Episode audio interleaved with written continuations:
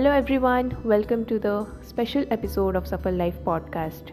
Suffer Life is a non profit platform working for awakening of children, women, youth, and elderlies of India. Happy Children's Day to all of you. And why we say that? Because we all know naturally there is a child alive in us, but just we have forgotten how to keep it alive. As simple as that. So, today we are sharing with you some ways in which we can keep the child alive in us. Before we begin with those ways, let us tell you what is the difference between an adult and a child.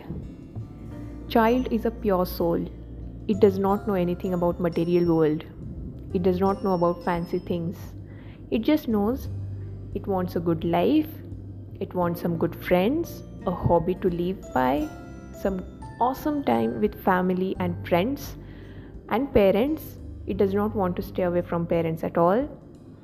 It wants some creativity in life, some cartoons, movies, songs, playlists, and that's it.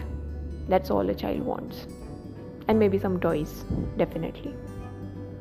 Adults, on the other hand, want a very good job with a high paying salary, with a good bunch of people who are rich and maybe good connected. It wants everything that material life provides us, and somewhere we lose the connect with the spirit within us. So, bringing back the child to you is similar to going back to your soul. And here we are sharing with you some ways to do that. Firstly, maintaining a childhood journal. It's difficult that finding a, uh, finding some time to maintain a journal can be really difficult but again 5 minutes to that child won't be a big thing right some moments from your childhood which give you strength and reminds you that yes you are courageous you are smart and you are intelligent for sure we have some moments like that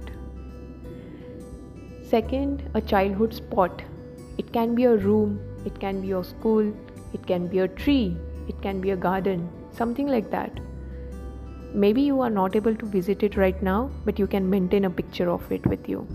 Whenever you feel like responsibilities are too much and you need an escape, and you're not able to be grateful right now, just go back to that picture. Third, having a childhood playlist. For sure, we have some songs, singers, movies, series that we watched and heard of loop on loop so we can just maintain one playlist like that and listen to it whenever we feel low. Next method is reviving a hobby. Yes, we all had a hobby dancing, singing, running, a good sport, or maybe just some indoor games that we loved playing as child. We can revive them back moment to moment or some days specifically like we can designate one day in a month as my childhood day and you can become a complete child on that day and last way in which we feel you can connect to your childhood again is some good childhood friends. Some may not be available some may be too distant some may not be interested for sure. But there will be one child who always remembers how you were in your school days. You can just connect back to that person and ask what about those days do we miss the most these are some ways in which you can go back to your soulful spirit of child and do not get lost in the responsibilities of adult life. Wishing you all a very happy children's day. See you in the next one. Bye